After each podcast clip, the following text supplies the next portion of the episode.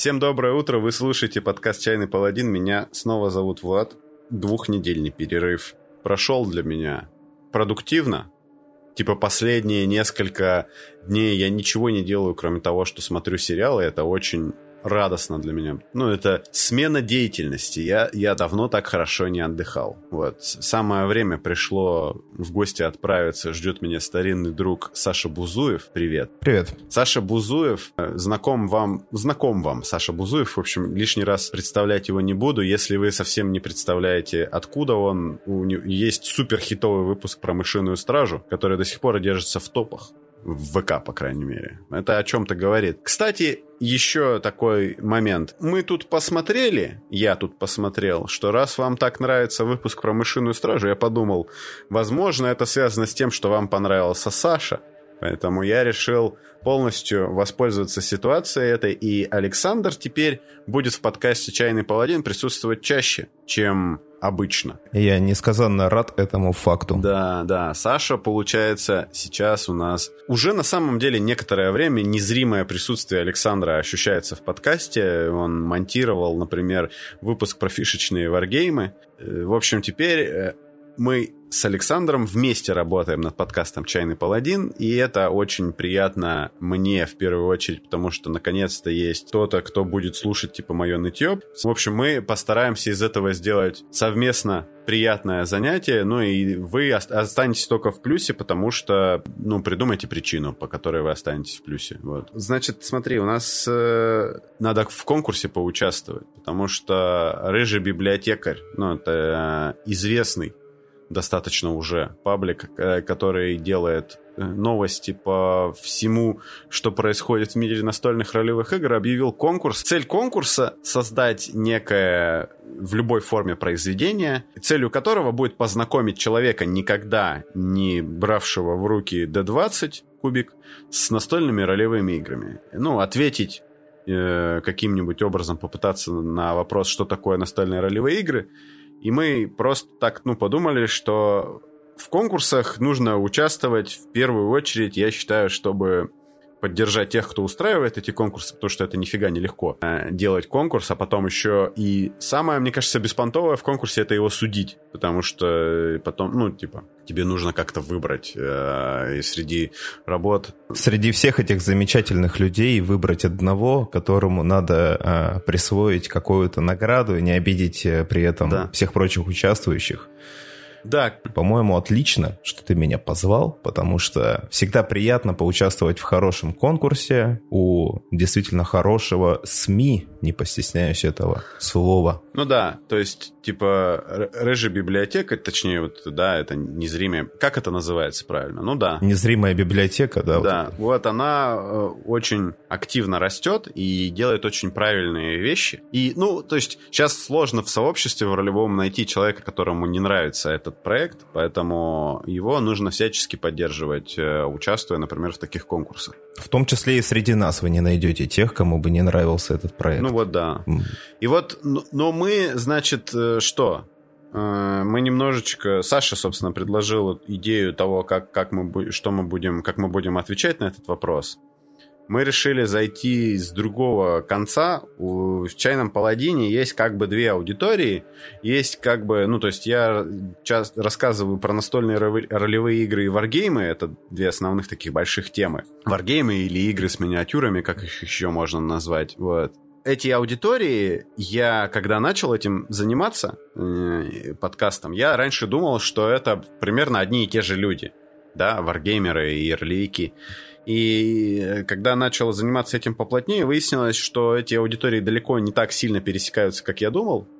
И очень многие варгеймеры вот тупо не знают, что такое настольные ролевые игры, и поэтому мы сейчас будем пытаться про настольные ролевые игры рассказать варгеймеру, да, э, и это вот будет наша такая, наша такая попытка. То есть это нас, с нас снимает некие обязательства с того, чтобы э, начать объяснять, что такое кубики, что бывают 20-гранные кубики, вот этого всего мы э, избежим. Мы вот э, будем бить... Что такое бросок на попадание, да, что да. такое урон и так далее. Да, в общем, мы вот это вот все снимем, мы сразу... Наша сегодняшняя как бы целевая аудитория — это варгеймеры, которые ну, не понимают, да, зачем, ну, что такого интересного может быть в настольных ролевых играх, мы попробуем сегодня вам, ну, как э, настольные ролевые игры продать как хобби, наверное, такой, такая у нас цель. Перед тем, как мы начнем это делать, нужно сказать про чай. Сегодня в выпуске куплен мной в, в месте, где продают орехи. Зна, знаешь такие места? Есть. Рынки знаменитые. Ну, типа рынки или во многих магазинах, в Сургуте, по крайней мере, так, э, есть... Ну, есть, есть отделы, Есть место, где продают орехи и всякие такие, типа, финики, там, штуки. И вот, значит, здесь э, штука, которая называется анчан. Стоит она 250 рублей за такой, ну, пакетик. Не, не, нельзя сказать, что он увесистый, потому что он 50 граммов всего, но он, типа, объемный такой. Это... Пакет обманка. Ну да. Ну, ну в общем, вот. Здесь э, такие цветы, цветочки высушенные некого синего растения. Возможно, что это синее растение также называется анчан. В общем, это тайская какая-то штука. Произрастает, как я выяснил из интернета, только Таиланде. Тайская это значит Таиланд же, да? Вот, не Тайвань. Можно так подумать. И, э, собственно, она дает отвар ярко-синего цвета, прям как будто в воду чернила от, например, ручки вылили. В моем случае я немножко передержал, у меня получился вообще такой черно-синий. Как это будет, это очень странно. Типа, ты варгеймер, что это за странные настольные ролевые игры? Что это за странный чай? Вот что за странный чай узнаем в конце, а что за странные настольные ролевые игры прямо сейчас. После перебивки.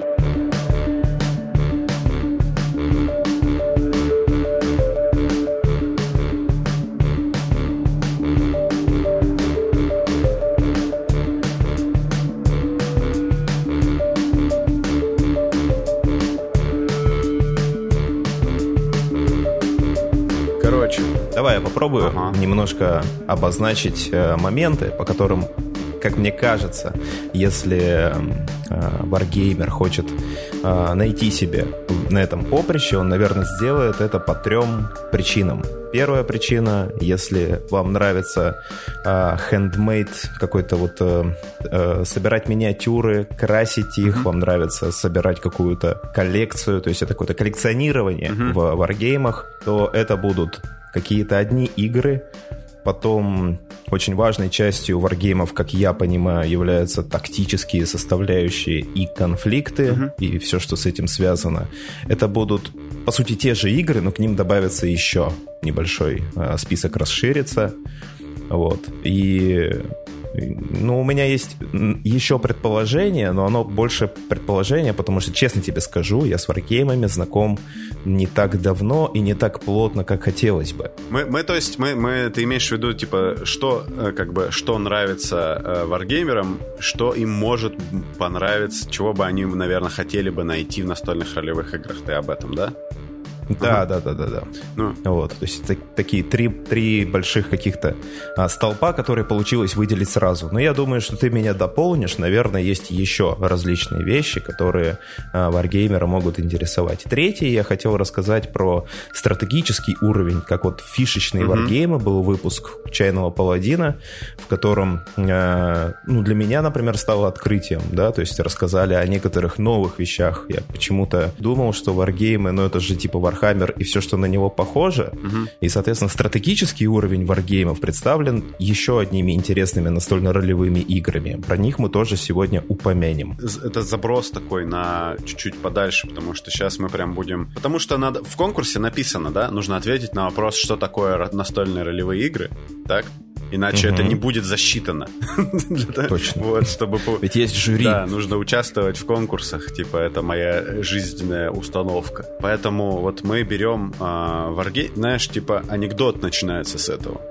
Заходит как-то ролевик и варгеймер в бар, вот. Такой не смешной анекдот, типа, и Wargamer спрашивает у ролика, у ролика, что такое настольные ролевые игры, и вот дальше весь не смешной анекдот, это весь остальной подкаст. Короче, очень э, важно понимать, давай, давай начнем с того, я хочу сказать, что часто люди принимают за настольные ролевые игры, и это, ну, не вполне является настольными ролевыми играми, мне кажется, это такой момент, потому что а, вот я, например, когда людям рассказываю в варгеймерских чатах про настольные ролевые игры, например, по тому же Вархаммеру, которые, да, выходят, а, ну, или там собираются выходить, а, и они такие, типа, зачем это? То есть я... Э, многие люди думают, которые уже знакомы, в принципе, с настольными всякими увлечениями, что настольные ролевые игры — это, ну, такие, типа, когда ты по клеточкам э, двигаешь фигурки с, э, ну, там, рыцарей, да, или волшебников, или еще кого, и вы бьете там каких-то монстров вот э, по клеточкам, которые э, пока, ну, типа это подземелье, вот. И вам ведущий говорит, типа, что происходит. Ну да, когда ты слышишь про подземелья и драконы, ты думаешь, что сейчас, наверное, будут подземелья и, наверное, будут драконы. Ну да, типа в первой же самой, э, в первой же самой партии. Ну, то есть из этого утверждения правильно только то, что, ну, как бы, да, по-любому вам, у вас не получится в настольную ролевую игру, скорее всего, сыграть без ведущего. Ну, то есть это не все настольные ролевые игры э, требуют наличия ведущего, но большинство. Вот. Но это совсем не когда ты смотришь, я понимаю, откуда это идет, то есть это так в сериалах обычно показывают настольные ролевые игры, когда они двигают вот эти вот фигурки а, по столу. Важно сделать замечание, в сериал это визуальное искусство, ну, и когда вы пытаетесь продемонстрировать, показать, ну, буквально показать настольно-ролевые игры, угу. то там сразу появляются какие-то визуальные аспекты настольно-ролевых игр, и действительно многие используют э, миниатюры, используют поля, э, гексы, клетки, ширмы. Иногда, знаешь, еще есть такая э, клише такое характерное для сериалов, типа мастера, ведущего настольно-ролевых игр показывают в плаще, либо в шляпе да, такой да, да. волшебника. Да. Но мы же понимаем, что можно заниматься этим и без этого. Но ну, нужно сказать, наверное, можно заниматься этим и без этого. Можно, можно не надевать грим на себя, э, не носить, э, если ты, ну, не надевать острые уши, не наклеивать. В общем, э, мой основной здесь тезис в том, что это настольные ролевые игры, это не настольная игра, в которой вы ходите по подземелью и вытаскиваете из него сокровища. Это не только лишь такой вид развлечения. То есть есть такой вид настольных игр, называется он Dungeon Crawler, в которых это вот настольная игра из коробки, где ты двигаешь вот этих вот фигурок, она выглядит как будто бы совсем как настольная ролевая игра, но это совсем не настольная ролевая игра, это игра, в которой вы, э, ну, у вас, вы играете в нее по определенным правилам, как бы против коробки, иногда против ведущего, против владельца коробки, а... Ну, Когда пытаетесь забрать у него коробку. Да-да-да-да-да, потому что вот, вот несчастный человек, который купил коробку с игрой, теперь вынужден всегда быть, э, значит, э, повелителем подземелий. Вот. А, то есть в настольной ролевой игре вы, строго говоря, вообще не играете против ведущего. Вот. Даже типа в супер ну, есть такой, да, жанр настольных ролевых игр, ну, типа такой олдскульный, да, про зачистку подземелий. Вы играете не против ведущего, вы как бы принимаете решение по тому, как э, выжить в этом подземелье, а ведущий, он вот в олдскульных таких э, настольных ролевых играх называется не там повелителем подземелья, очень часто название для такого человека это рефери он будет делать так, чтобы правила, э, ну, как бы, правила применялись к вам справедливо, а не так, чтобы вас победить. Да, но поскольку жизнь несправедлива, вы, скорее всего, будете проигрывать. Ну да. Предлагаю не заглядывать в то, чем настольно-ролевые игры не являются, но, по крайней мере, не делать это первым угу. тезисом. Первый тезис это что? Чтобы понять, что такое настольно-ролевые игры для варгеймера, угу. ну, то есть варгеймеру объяснить, что такое настольно-ролевые игры, сначала нужно ответить на вопрос, что такое варгеймы. И вот варгейм — это э, игра с, сорев... с соревновательным элементом, которая э, позволяет разрешать какие-то конфликты и использует для этого правила. И вот в этих правилах мы э, видим уже миниатюры, кубики, цифры и все, все остальные, ну, как бы, элементы, которые в правилах будут участвовать. Настольная настольно-ролевые игры — это не соревновательные, а кооперативные игры, где вы принимаете на себя роль редко армий, намного чаще одного какого-то персонажа, mm-hmm. и от лица этого персонажа вы разрешаете, э, ну, как правило, какой-то конфликт. Если мы говорим, э, что в варгейме часто там детализированный конфликт одного сражения, то тут может быть множество сражений. А, могут э, конфликты быть выражены не только сражениями, а в диалоговой форме различными сложными спорами или разговорами. Да даже само путешествие в опасное место, подземелье по умолчанию во всех настольно-ролевых играх, использующих термин подземелье, являются местом достаточно опасным. В них потребуется применить все свои навыки и умения, чтобы выжить. И это тоже конфликт, который вы тоже разрешаете. Но самое главное, все вместе. То есть это кооператив. Угу. Именно поэтому в варгеймах часто э, игры сосредоточены на двух плюс количествах людей, 2-3 игрока, а в настольно-ролевых играх это в основном от трех и больше, да, то есть как минимум чаще всего один станет ведущим, mm-hmm. несколько игроков станут игроками, они станут командой, они станут группой, которая вместе пытается э, ну, играть в эту игру действуя в интересах друг друга. Мне понравилась моя идея, поэтому я повторю ее еще раз. То есть настольные ролевые игры это игры про конфликты, так же как варгеймы но только в варгейме у вас конфликт интересов между игроками происходит. Ну, в, настоль... в, в настолках обычных тоже чаще всего это конфликт между игроками. А, в настольной ролевой игре чаще всего этот конфликт э, игроки решают вместе. Вот. Здесь напрашивается как бы момент, потому что бывают кооперативные настольные игры обычные. В чем, в чем же разница? Вот мы Дальше. Открываем следующий козырь наш, следующий, следующий слайд, пожалуйста. На следующем слайде у нас главное отличие настольных ролевых игр от всех остальных игр – в наличии ведущего, наверное. Хочется сказать, что есть ведь настольные игры с ведущим, но... Да, да есть, в основном... есть, кстати, и варгеймы с ведущим, но, но, но там... Есть, есть настольные ролевые игры без ведущего, да, если уж на то пошло.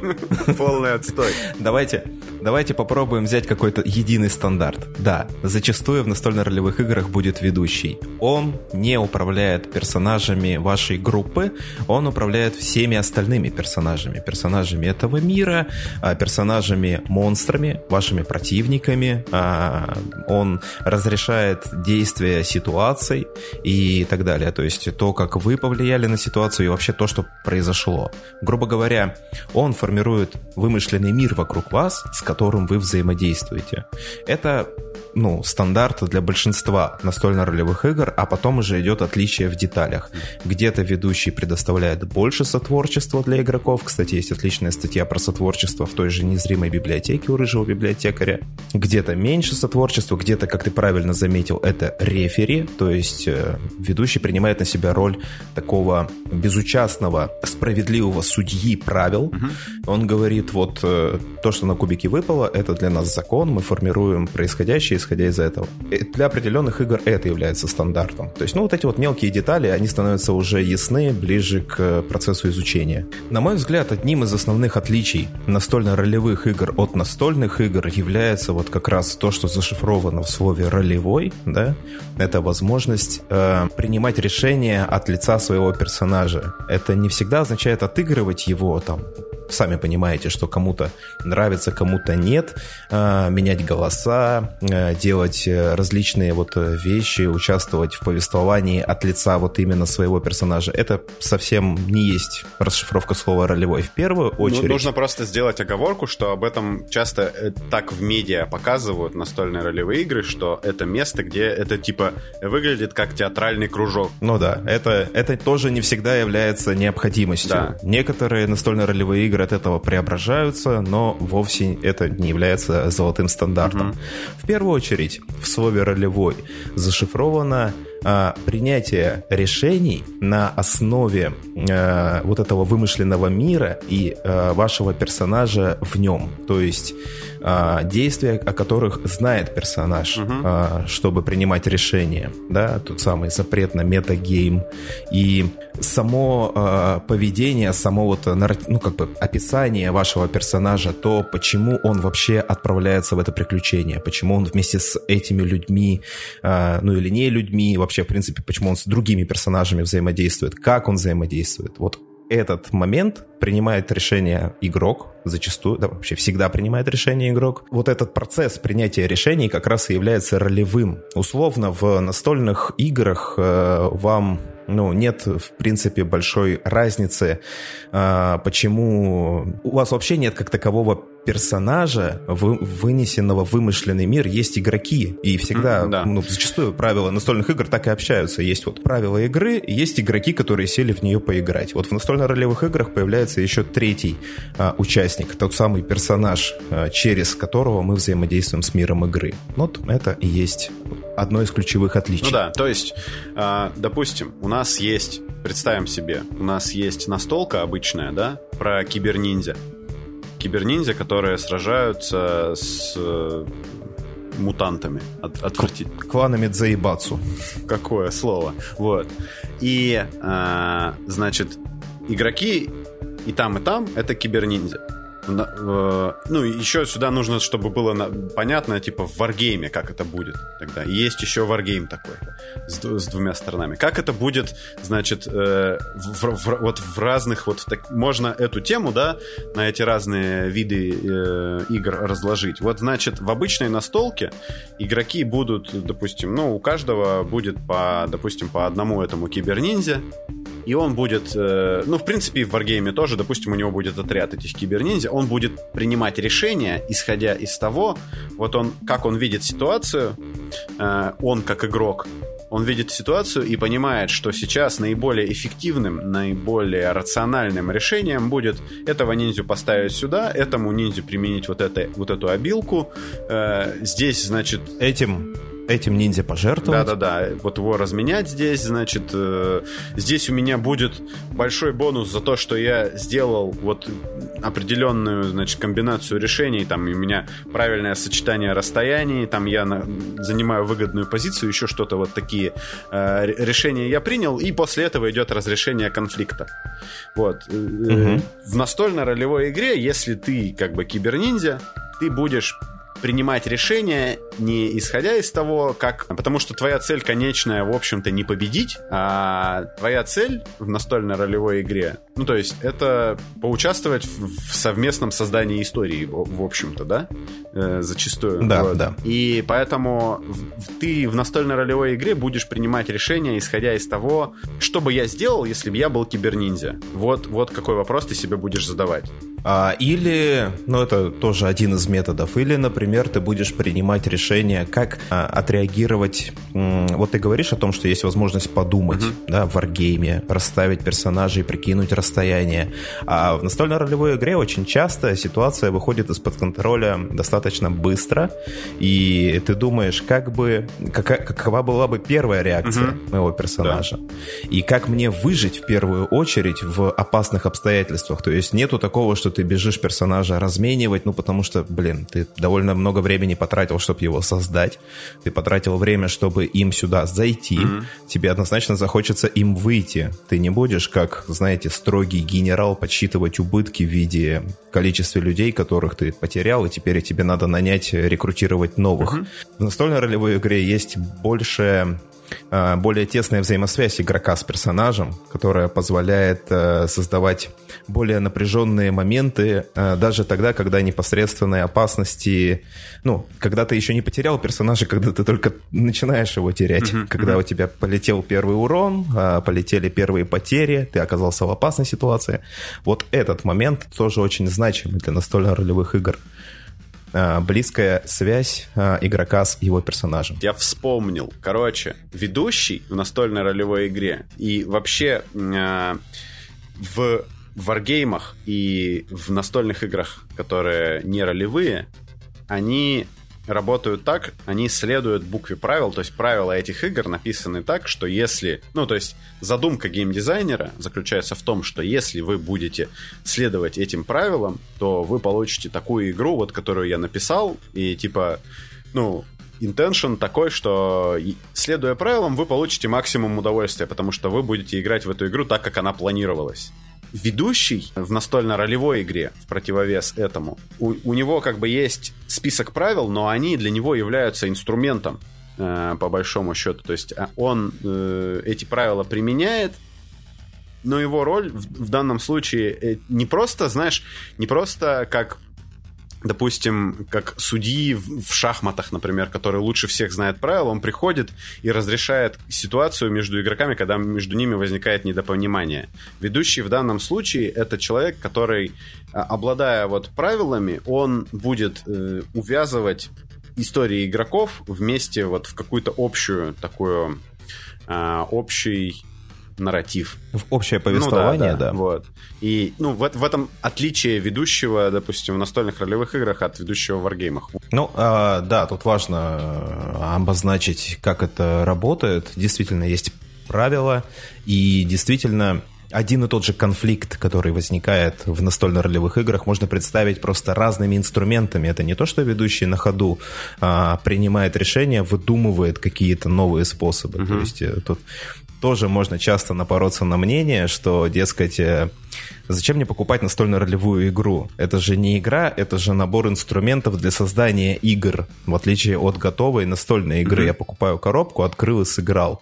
Почему я должен, как вот, зачем мне нужен какой-то ведущий, который а, опишет нам какой-то мир, который ему придется додумывать на ходу. Зачем нам конфликты разрешать какими-то э, выдуманными инструментами, которых нет в книге, потому что пришлось... На самом деле это тоже большое заблуждение. Есть разные инструменты, и они просто по-разному делают историю интересной по-разному э, в разных ситуациях. Поэтому ведущему приходится действительно выбирать себе наиболее удобный список инструментов, а от э, в данный момент неудобного порой приходится отказываться в угоду тому, чтобы повествование и вообще в целом процесс игры был более живым, динамичным и интересным. Опять же, это применительно не ко всем играм, но зачастую такая ситуация возникает. Здесь еще такой момент. Вот когда вот ты сказал, типа, зачем мне покупать набор для создания игр, игры, да, то есть когда я могу получить готовый, я могу, блин, я могу видеоигру купить, она уже вся типа готовая, включил и играешь себе. Угу. Что э, роднит настольные ролевые игры с варгеймами, это то, что участники сообщества настольных ролевых игр и варгеймов свои увлечения называют хобби. Причем, знаешь, типа хобби вот это вот большой буквой, с большой буквы Х. Такой, это хобби, the хобби у нас. Вот, то, ну, то есть я пришел в хобби 20 лет назад, мальчик. Такой, это может сказать и ролевик, и варгеймер. Такой, ты по этой одной фразе его не вычислишь. Я, я пришел в хобби World 20 лет назад да. и, куп, и купил ДНД первый. Не могу выйти, короче, с тех пор. Потому что, потому что у кого-то такой счастливый человек, что у него хобби World, например, это как гея, в которой можно заблудиться. Типа, я сейчас нахожусь на этаже с Basic D&D. Такой следующий, следующий, значит, этот э, помещение со спальнями, а дальше э, будут Vampire the Masquerade. Да. Э, о чем я говорил до того, как мы начали эту прекрасную шутку шутить? А, Не знаю мне. Да, про хобби. Про хобби. То, что э, настольные ролевые игры, как и варгеймы, подразумевают, что в варгеймах же как? Ты покупаешь солдатиков, если ты играешь в солдатиков, и этих солдатиков ты сначала обычно их, ну, чаще всего их придется склеить как минимум, а потом еще, если ты большой молодец, покрасить. Есть хобби. Потом этим солдатикам принято в варгеймах тоже придумывать если за тебя не придумали создатели игры какой-то ну, нарратив за ним, который есть, типа какая-то предыстория у них. Вот, варгеймеры это любят делать, ну, на самом деле. То есть подразумевается, что ты не покупаешь готовое, ты покупаешь что-то, с чем ты будешь еще возиться, и в процессе получишь много удовольствия. В этом как бы суть хобби. Вот.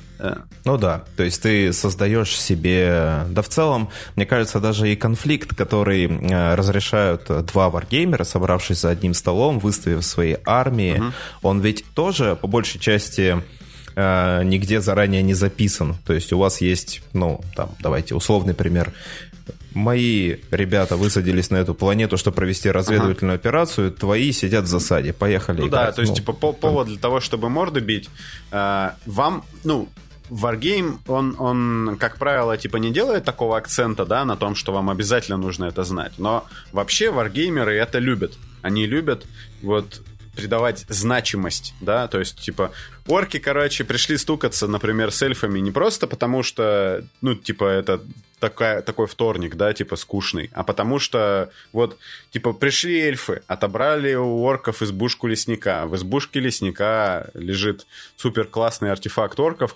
Вар да. лежит в избушке лесника. Да, в виде, там, зажигалки, например. Им нужно прийти и настукать эльфам по голове, вот, то есть это, типа, Э, всегда э, очень приятно придумывать какой-то бэкграунд интересный. Это, варгеймеры это очень любят на самом деле. Вот. Э, смотри, постараюсь сказать что-то жизненное, надеюсь, никого не растрогаю.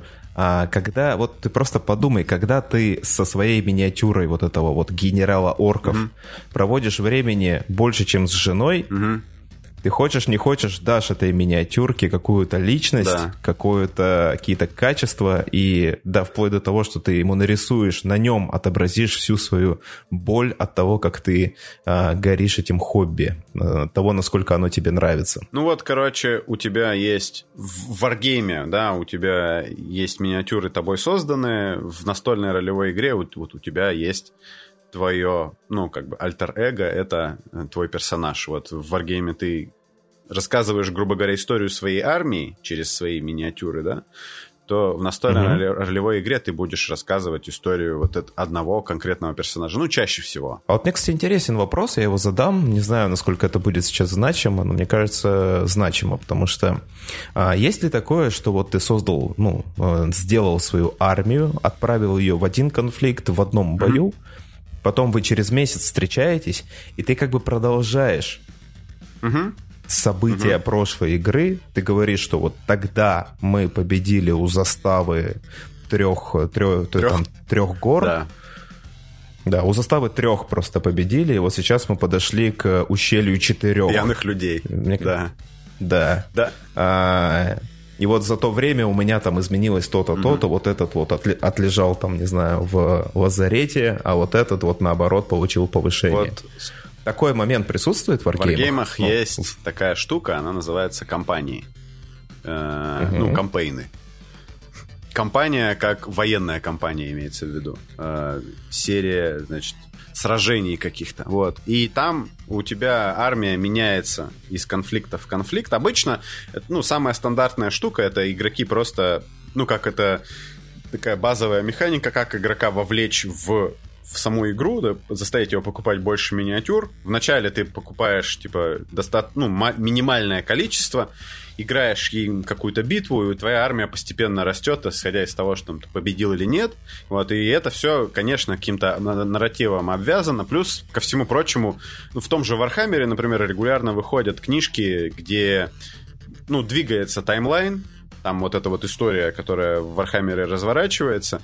Э, как бы всей вселенной ну, да, двигается да, да. таймлайн. Что, ну, или угу. просто какие-то события она описывает, вот что там происходит, например, что там у космических волков, например, Фер, Фенрис разб, разбомбили вирусными этими бомбами, вот, ну, да, да, старая история, очень грустная. У нас, у нас это все есть, вот, в варгеймах это, более того, очень многие варгеймеры считают это единственно истинно православной, э, правоверной, великолепной идеей играть в варгеймы именно так. То есть просто случайные стычки играются, ну, типа, без такого интереса. Ну, да, без... Э, случайные стычки это как товарищеский матч, когда ты угу. вышли попинать. Есть, допустим, да, есть турниры, когда вы пришли соревноваться, ну, мериться потными силами своими. Вот, прям, типа, вы намерены победить. И есть кампейны, когда ты вот ты и три твоих отбитых друга, у вас три армии, и сейчас мы посмотрим, типа, как это большая геополитика между орками, эльфами и, типа, эльфами-алкоголиками еще происходит. Вот ты описал, кстати, мою ситуацию. Ты и три отбитых друга, и у вас три армии на, четы- на четверых. Да, именно так. Вот. Это, это очень частая моя ситуация, когда я тушу со своими друзьями-варгеймерами, а сам, по сути, такой, типа, ничего не собрал и не покрасил. Ты, наверное, ну, здесь такой хороший переход, потому что в настольных ролевых играх они-то и играют с этими самыми кампейнами. Они играют... Э, обычно это серия встреч. Вот, то есть, ну, классический формат. Ну да, то есть э, форматов множество. Один из самых, э, скажем, самых популярных это действительно компании. Они, кстати, так и называются. Вообще, давайте в целом.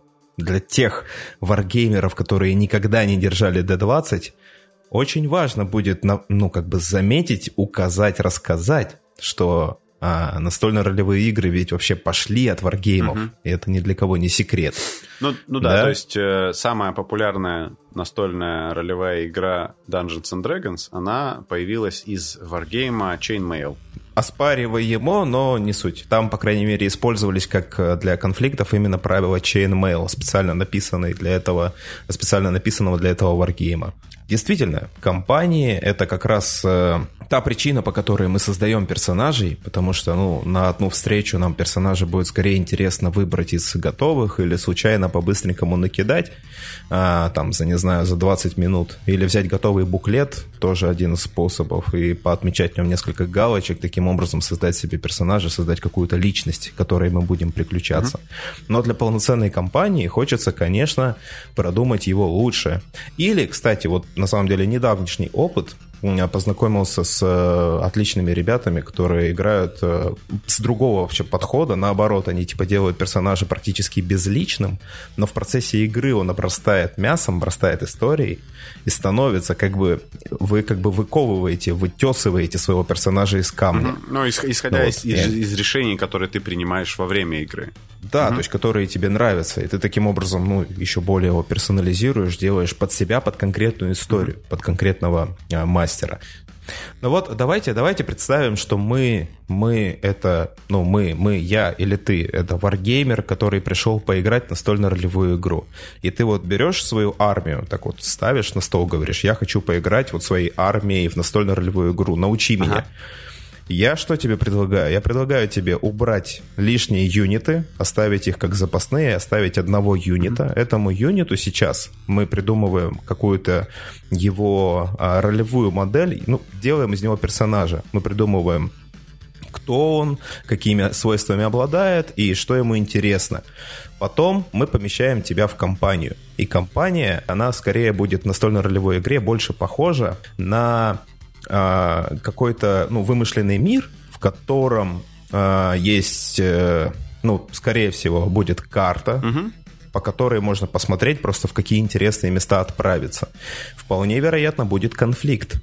Но в настольной ролевой игре ничего не предрешено заранее. Твои действия имеют огромный вес, огромное влияние. Ну, ты не просто так здесь оказался. Ты, скорее всего, твои, э, твое участие, допустим, в войне каких-то фракций, если это что-то вот прям городское, например, да, там городского совета против условных местных бандюков, твои решения будут влиять на то, кто одержит главенствующую позицию в данный момент. Mm-hmm. Ты можешь отправиться в интересное место, в какое-то подземелье, послушав слухи в таверне или где-то еще, ну, в зависимости от мира, естественно, mm. или получив задание напрямую, если твой, если у твоего персонажа есть работодатель, и ты вот как какая-то разведывательная единица отправишься куда-то на задание. Но It's too, danger, it's too dangerous to be alone, поэтому возьми себе еще троих или двоих друзей, они тоже так же сделают, как и ты, возьмут себе по юниту и тоже пойдут вместе с тобой. Вот. вот что такое компания. Вы сделаете одно такое задание, или поисследуете одно такое подземелье, или порешаете одну такую проблему в городе, или просто попутешествуете по карте и повстречаете всякие интересные события. А на следующий раз, когда вы соберетесь на следующую игру, вы продолжите с того места, на котором остановились. Ну, угу, угу. с большой долей угу. вероятности. Ты про миниатюры сказал. Давай, наверное, эту, эту тему разовьем немножечко немножечко угу. углубимся в нее. На, в настольные ролевые игры э, как мы уже ранее говорили, что их показывают, как это двигаем солдатиков по клеточкам, по подземельям, по, вокруг вот этого. На самом деле очень часто можно встретить как типа очень такие крутые э, ведущие, у них огромные столы там с э, террейном, у него там какие-то очень детализированные деревни, города и все такое, по ним ходят миниатюры. Можно играть в настольные ролевые игры так. Э, ну, ск- Можно. Да, скорее всего, это будет, ну, не просто, но если вы варгеймер, наверное, у вас есть террейн покрашенный, ну, миниатюры у вас точно есть в достаточном количестве. Их можно использовать. Э, во всем этом, типа, замечательно. На самом деле, это э, даже в, в тот же самый Dungeons and Dragons можно играть без всего этого. Но если вам нравится, вы можете э, также, типа, выставить вот это вот подземелье самостоятельно сделать из там подручных материалов, из спичек и желудей, и вот по нему вводить вот этих самых ваших чуваков, если вам нравится так играть. Еще очень частая, кстати, ситуация, такой комбинированный метод, когда вы, вам не настолько важно, где кто находится относительно друг друга, а вы просто идете по вот этой истории, совместно ее пишете вместе с ведущим, mm-hmm. да, то есть он рассказывает в этой комнате то, вы осматриваете одно или что-то еще. В этот момент вам не требуется карта, mm-hmm. и поэтому у вас ее нет. Но как только начинается какой-то конфликт, ведущий говорит, ха-ха, давай, бросай на инициативу. Угу. Это, это, это происходит часто в настольно-ролевых играх.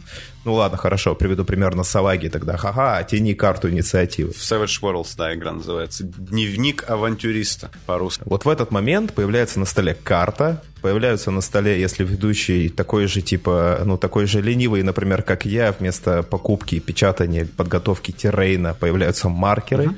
которыми обозначаются просто помещения, ну, рисуется то место, где вы находитесь. Вы расставляете свои а, миниатюры. Опять же, если вы такой же ленивый ведущий, как я, то расставляются не миниатюры, а покуп... Ну нет, кстати, у нас на самом деле, когда я этим всем очень активно увлекался вот именно настольно-ролевыми играми с такой тактической составляющей. Mm-hmm. Я очень долго играл в Dungeons and Dragons пятой редакции, играл в Pathfinder первый. Mm-hmm. Это все игры, в которых э, ну, здорово реализована тактическая составляющая.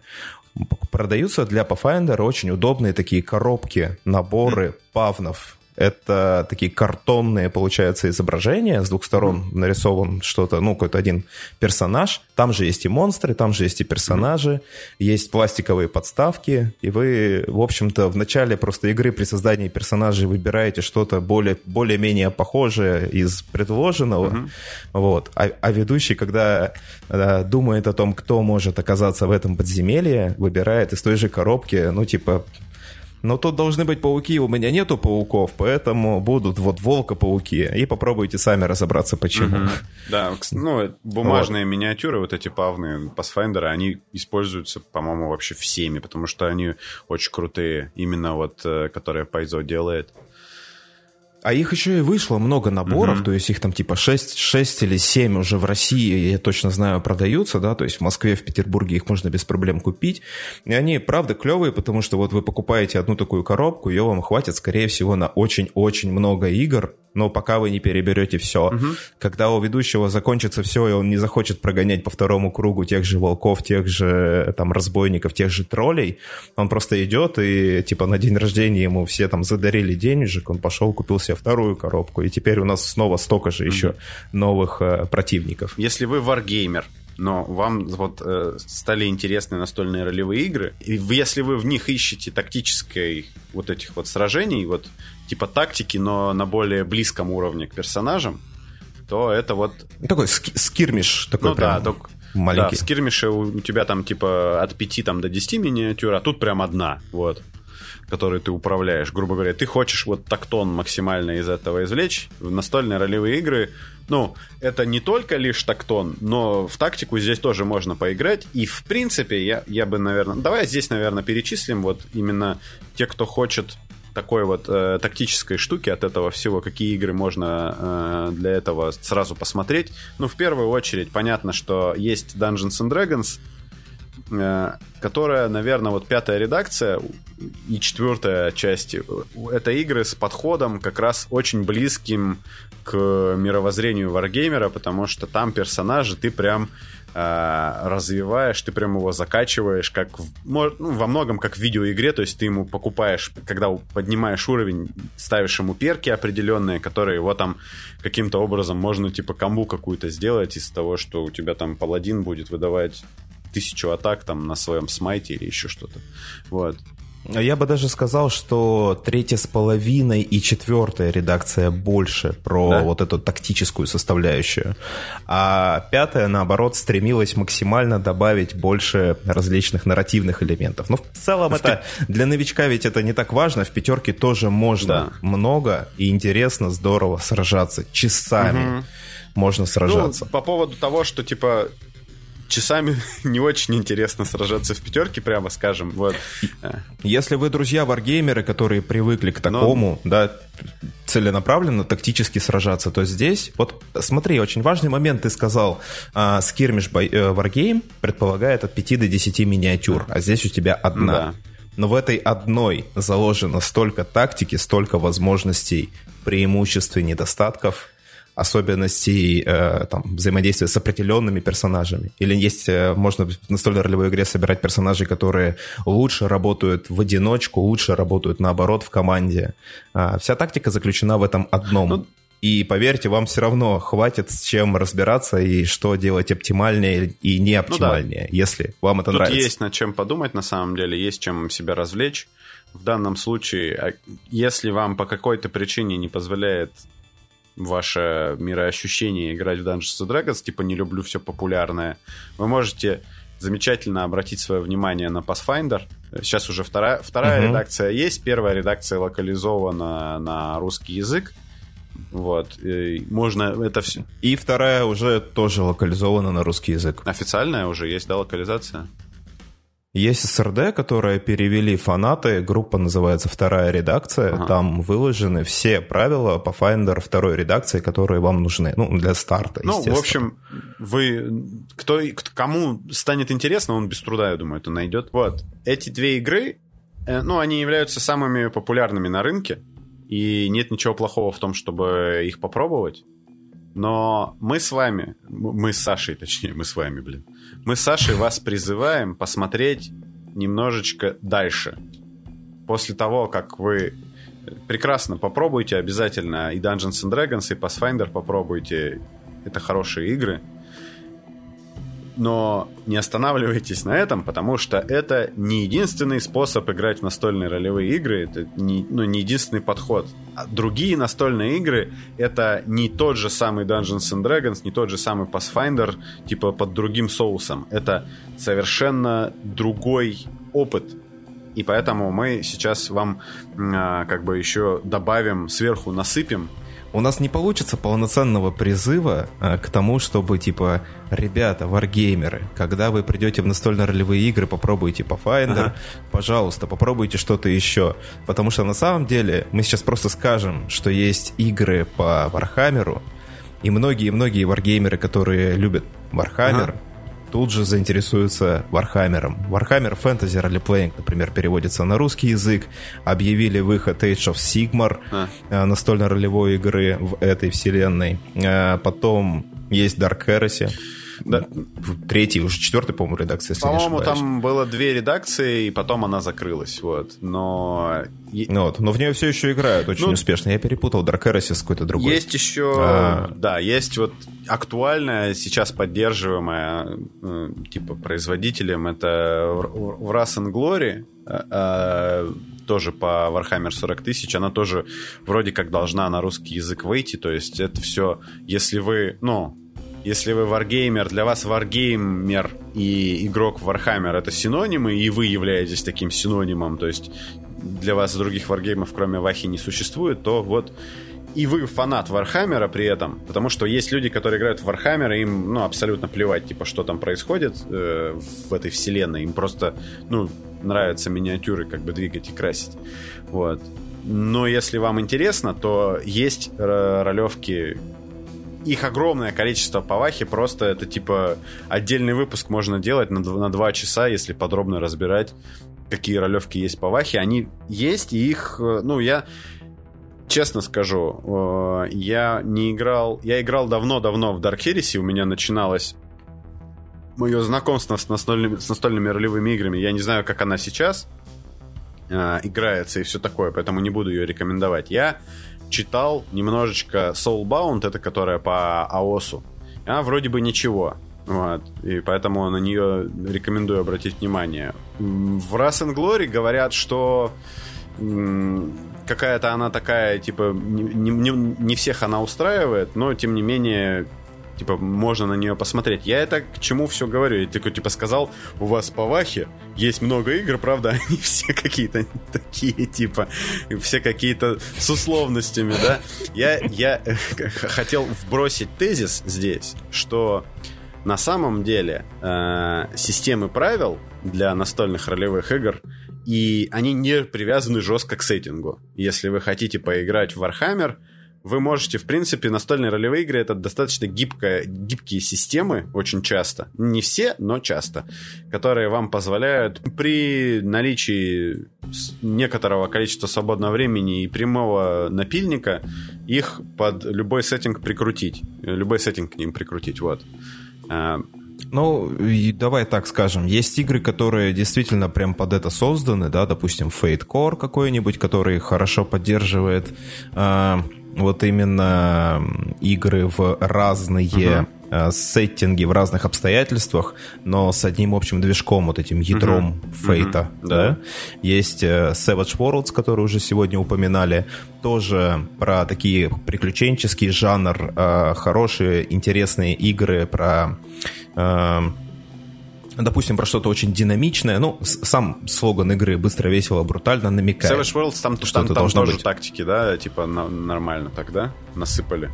Ну да, да, если уж Fate я привел в пример просто как вот универс... ну, как э, система, по которой можно всякое э, разное накрутить. Если захотите, накрутите туда и Dark Heresy, если захотите туда и Sigmar накрутите, если захотите Malifaux, mm-hmm. то вот Savage Worlds, вот он э, именно про тактическую составляющую, про поле э, с клетками, про миниатюры, про... но при этом у вас в одном, грубо говоря, э, вот в одном движке mm-hmm. Есть возможность поиграть в разное. Плюс есть множество книжек дополнений, которые как раз добавляют нужных правил. Mm-hmm. Кстати, Savage Wars тоже появилась на самом деле из э, Wargame изначально. Да? О, да, вот только как он назывался, я сейчас не вспомню. Это который про мистический такой вестерн. Да. А, Dead, Deadlands. Deadlands. Deadlands. Mm-hmm. Вот от варгейма Deadlands Savage Worlds сначала отделилась просто как э, ну, настольно-ролевая игра по Deadlands, а потом стала полноценной универсальной. И если вы, допустим, любите Малифо, о том мы тут очень много рассказывали для фанатов Вархаммера, может показаться, что мы варгеймерами считаем фанатов Вархаммера. Но нет, мы варгеймерами считаем фанатов Вархаммера и Малифо, очевидно. Да, ну на самом деле, типа, если говорить про крупные, про крупные варгеймы, известные в России, по крайней мере, да, есть еще помимо Вахи Малифо, там есть Infinity. В Малифо... На... Вар... Вармашина, да. Вот э, по Малифо есть настольная ролевая игра. Э, блин, как же она называется? Э, Through the Breach она называется, вот через разлом. Я в нее даже играл. Угу. Она интересная, у нее очень интересная механика, тоже завязанная на картах, как в Малифо. Она в ней можно использовать миниатюры, которые у вас есть от Малифо в ней можно на самом деле для того, кто играл в Малифо, ну, помимо того, что он прекрасно теперь знает сеттинг уже от того, что он наигрался в Wargame, ему теперь будет легко в это все войти, но и там правила очень грамотно сделано, то, что правила э, настольной ролевой игры, они немножко перекликаются с Wargame, поэтому проще будет въехать э, в это все. И, mm-hmm. ну, это, поэтому, как бы, э, Through, Through the Bridge хороший пример того, вот как из Малифо, например, Wargame заехать в настольные ролевые игры. При том, что Малифо, по ощущениям, она часто как бы ощущается немножечко как ролевочка. Э, ну, для меня, по крайней мере, не знаю. Вот у меня почему-то, когда я начал в Малифо играть, у меня было прям стойкое ощущение, что это, о, это как в ролевке прям. Не знаю. Mm-hmm. Вот. По Infinity есть Wargame. По-моему, он называется Infinity The Role Playing Game, то есть тупо вот так вот. А, там, значит, особенность такая, что вот в Infinity это игра про будущее, где такой типа ну, что-то типа посткиберпанка какого-то, когда все нормально в будущем, кроме того, что у наций просто, типа, геополитические конфликты, и еще инопланетяне прилетели, и сейчас, типа, все разнесут. Но, типа, у, у обычного жителя Infinity вот в этом мире все нормально, все хорошо. Он, типа, не доедает лапшу с пола, как в киберпанке в каком-нибудь. Вот. И там э, куча разных фракций в варгейме. А в этой настольной ролевой игре вы являетесь представителями этих фракций, которые работают в таком типа каком-то межгалактическом Интерполе или ООН каком-то, и вы выполняете суперсекретные задания, чтобы э, вот это шаткое равновесие между этими фракциями не разрушилось. И там есть, э, ну, это все приправлено таким, что у каждого из игроков есть, так как он как бы, ну, шпион, грубо говоря, у него еще есть личные интересы его государства, такая скрытая агенда, которую он выполняет э, в ходе того, что выполняет вот эту общую миссию. Тоже, ну, в, в целом, как бы вот я правила читал, достаточно можно, опять-таки, есть тактическая составляющая, но она не перевешивает вот эту вот э, ролевую. То есть вы все-таки все еще играете в ролевку, а не в варгейм, но у вас есть где постукаться, постреляться, ну и ну, в целом, как будто бы стоит, стоит обратить внимание, если вы в Infinity играете. Да и вообще подкупает вот этот момент, что у тебя все готово для твоего любимого варгейма. Угу. Почему бы не найти настольно-ролевую игру, для которой, ну, тоже все будет готово, потому что, ну, ты просто заберешь то, что было в варгейме ну, да. уже использовано. То есть карта, э, террейн, да, миниатюры. Э, там различные вот, миниатюры и все остальное. Угу. Вот. Это прям и в мире, и самое главное, это еще в истории этого мира, в самом сеттинге тоже разбираешься, тебе не придется переучиваться. Ну, да. И друзья, скорее всего, интересующиеся этим сеттингом, у тебя уже тоже появились. Короче, прям очень хочется такое попробовать. Э, очень выгодно начать-то на самом деле очень невыгодно, ну, в невыгодном ключе представ, предстает самая популярная настольная ролевая игра.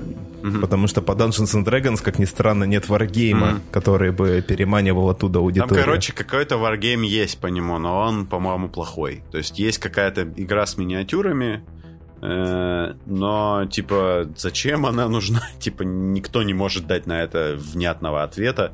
Она нужна... Да, называется по-моему, она называется D&D 4 да, редакция. Да, да, да, она называется, по-моему, Dungeons and Dragons Miniatures Game, что-то такое. Э, могу ошибаться. В общем, это плохо. Э, как будто бы. Ну, по крайней мере, так не, так не ну, надо, да.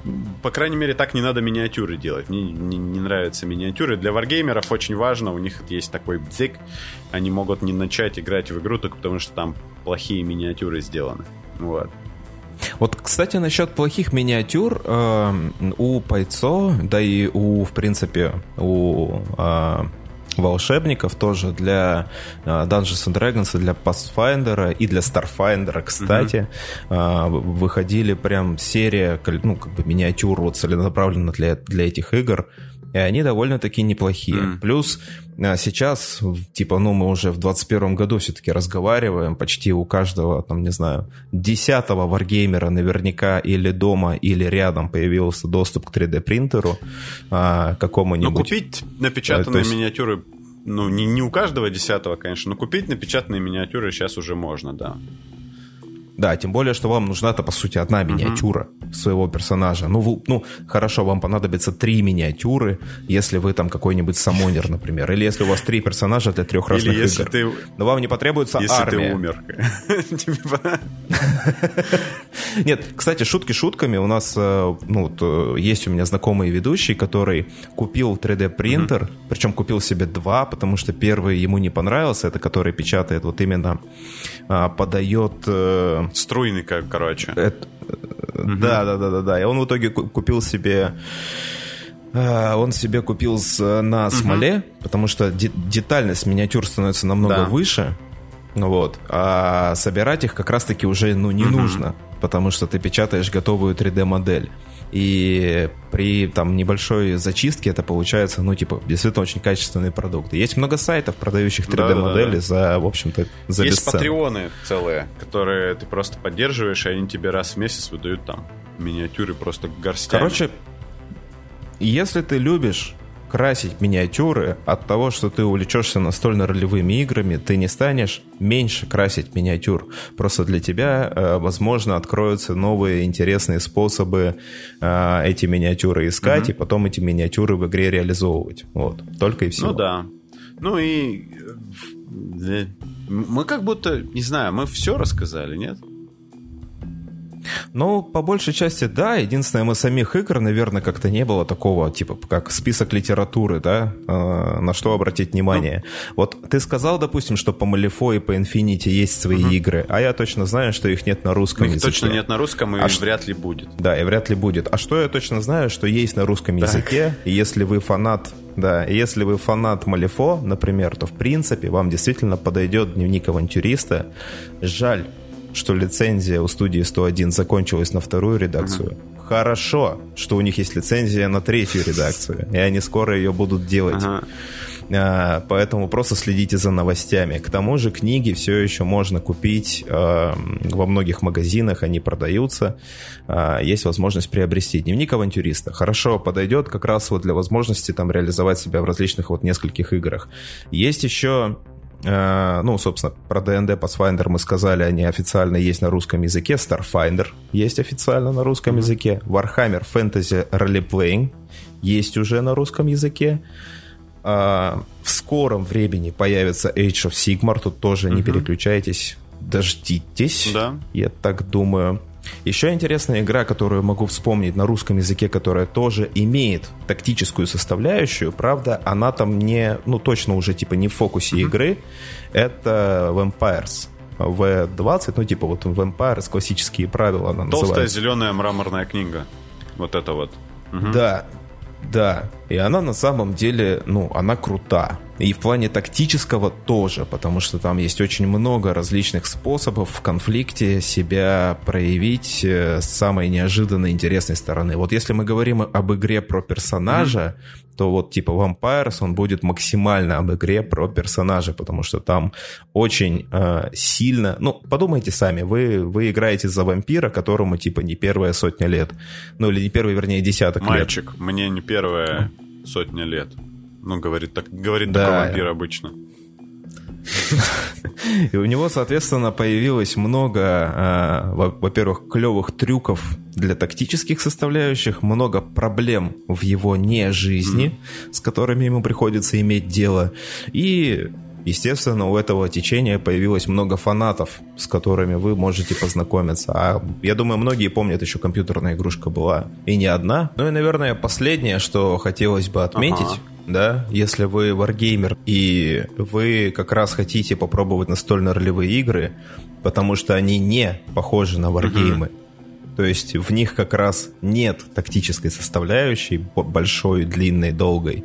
В них э, больше, ну, типа, вы хотите принципиально другой mm-hmm. опыт, то, соответственно, тут список игр ничуть не меньше, э, в том числе и на русском языке.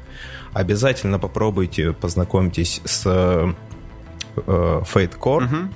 На русском языке он есть. А, сейчас он, кстати, у Silverhoof э, появляется в виде бесплатного SRD такой. А, Fate Core Black он будет или как-то так называться. Книга пепла? Вот. Ну да, на основе, на базе правил книги Пепла у них появится бесплатный доступ у всех на сайте uh-huh. к Fate Core. Вот. Это что-то, ну, типа, ну, не похожее на тактическую вот эту вот составляющую. Посмотрите обязательно на ну, я, ну, конечно, я не мог сюда не прийти, типа, и не сказать, что посмотрите на машинную стражу, ведь там вообще нету никакого поля, ну, да. да, и боевые эти все конфликты и происходят странная, как люди в комментариях пишут. Ну, странно, это же, это же, это же и интересно, да. вот. А, посмотрите на Tales from the Loop, на русском есть. Который мы играли, есть выпуск, можно посмотреть, как это типа играется вживую. Dungeon, Dungeon World посмотрите. Dungeon World, посмотрите, тоже совершенно другой опыт, э, принципиально не похожий. Ну, кстати, там же в А, у нас кроме Dungeon World это больше ПБТА сейчас не издается, да, никакого. Ну, а, нет, почему? У нас же есть Обитатели холмов, угу. есть ведь э, еще саги об исландцах. Это все тоже можно э, найти и ну, поиграть. этот э, самый, как его, сам-то ПБТА, вот этот вот а, а, постап... Апокалипсис да. World, он когда-то был, он когда-то был, а потом поисчезла лицензия. Ну, наверное, можно где-то найти mm-hmm. каких-нибудь там а, где-то можно найти, но мы не призываем вас искать того, чего нет в магазинах. Ну, да, в целом, как бы я не сталкивался именно вот с оригинальной игрой, но вроде как говорят, что хорошо там все.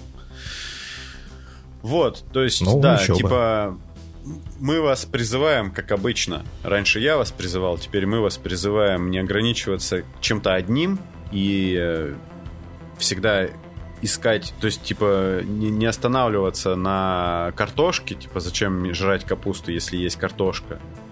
Ешьте, пожалуйста, и картошку, и капусту, и лук, и молочные продукты, и мясо, если вам позволяют ваши убеждения. В общем, пожалуйста, ваш досуг, чтобы он был максимально разнообразным, вот, чтобы у вас было много всяких э, поводов. Ну, потому что это все как бы формы творчества. И даже если вы просто игрок, ну, не в смысле, даже если вы игрок, а не ведущий, там хватает на самом деле э, простора для творчества и в этой роли тоже. Поэтому, ну, пробуйте всякое. У вас для этого сейчас, мне кажется, очень хорошее время, потому что, ну... А, еще, кстати, классный, э, классное преимущество настольных ролевых игр относительно варгеймов. Если вы не чураетесь того, чтобы играть в интернете, это можно делать практически каждый вечер после, каждый вечер после работы, потому что в Wargame надо все-таки собраться, пойти в, в клуб или позвать кого-то к себе домой, и тогда у тебя должен быть готовый стол. А в настольные ролевые игры можно после работы прийти и замечательно в интернете погонять 3-4 часа. Вот. Да. Угу. Я думаю, на этом хватит. Мы сейчас расскажем, что у нас за чай был. Э, у меня был анчан. Я вот про него расскажу. Я не знаю, ты будешь про свой черный чай? Да нет, у меня типа чер черный чай, как, как всегда, хороший. со слоном. А... Да, он был хорош в начале, когда был горячий, но он, в принципе, не, не стал сильно хуже от того, что остыл. Короче, чай этот анчан интересен тем, что у него практически отсутствует какой-либо вкус. М-м, внезапно. Зачем его пить? В интернете написано, зачем его пить. Там, там просто, типа, знаешь, вот любое растение, которое ты завариваешь, сразу в интернете человек угу. найдется, который напишет, почему это полезно. Вот. Он там... Ну да. Там, скорее всего, почки очищаются, там... печень становится цвета типа алой да, розы. Да-да-да. И, и еще... Ну, самое, что прикольное, значит, этот э, напиток, он написано, что это природный парацетамол. То есть, если болит голова, я не буду рекомендовать, потому что, типа, если у вас болит голова, то вы лучше, ну, снимаете эту... Обратиться да, к специалисту. снимайте головную боль привычным вам способом, не экспериментируйте. Но, в общем, анчан, типа, и, имеет множество полезных свойств. У него довольно интересный запах, как у всех, как у многих чаев, которые не являются чаем, ну, строго говоря, не являются этим растением он э, дает такой аромат, похоже на иван-чай чем-то, такой аромат компота ягодного. И не знаю, связано это с тем, что, возможно, эта упаковка типа давно лежала в магазине, или что пахнет немножко за грибами.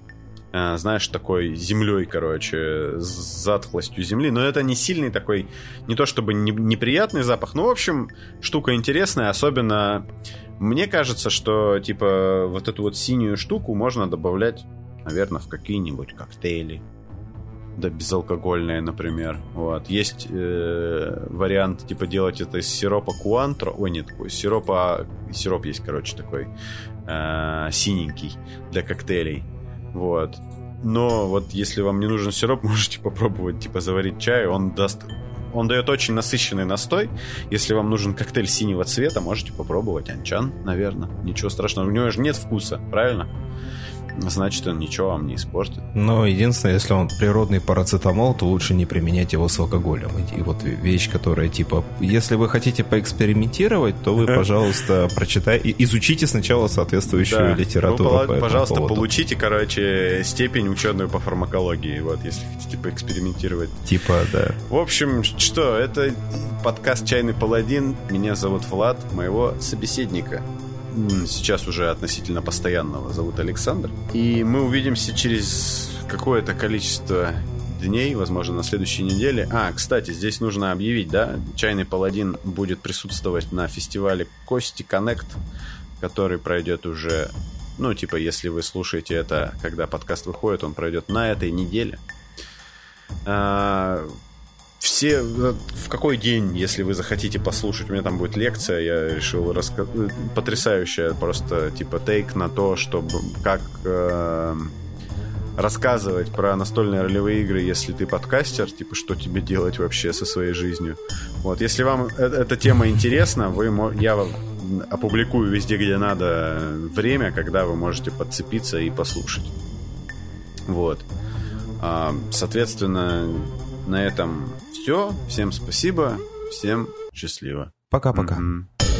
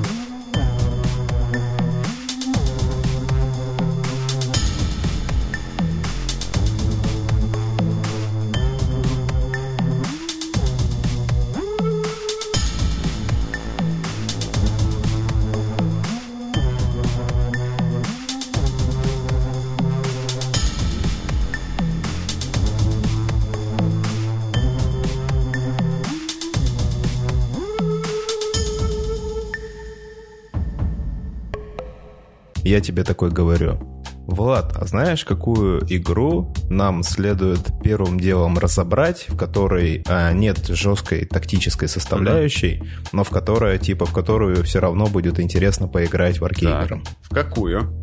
В клинки во тьме. Клинки во тьме.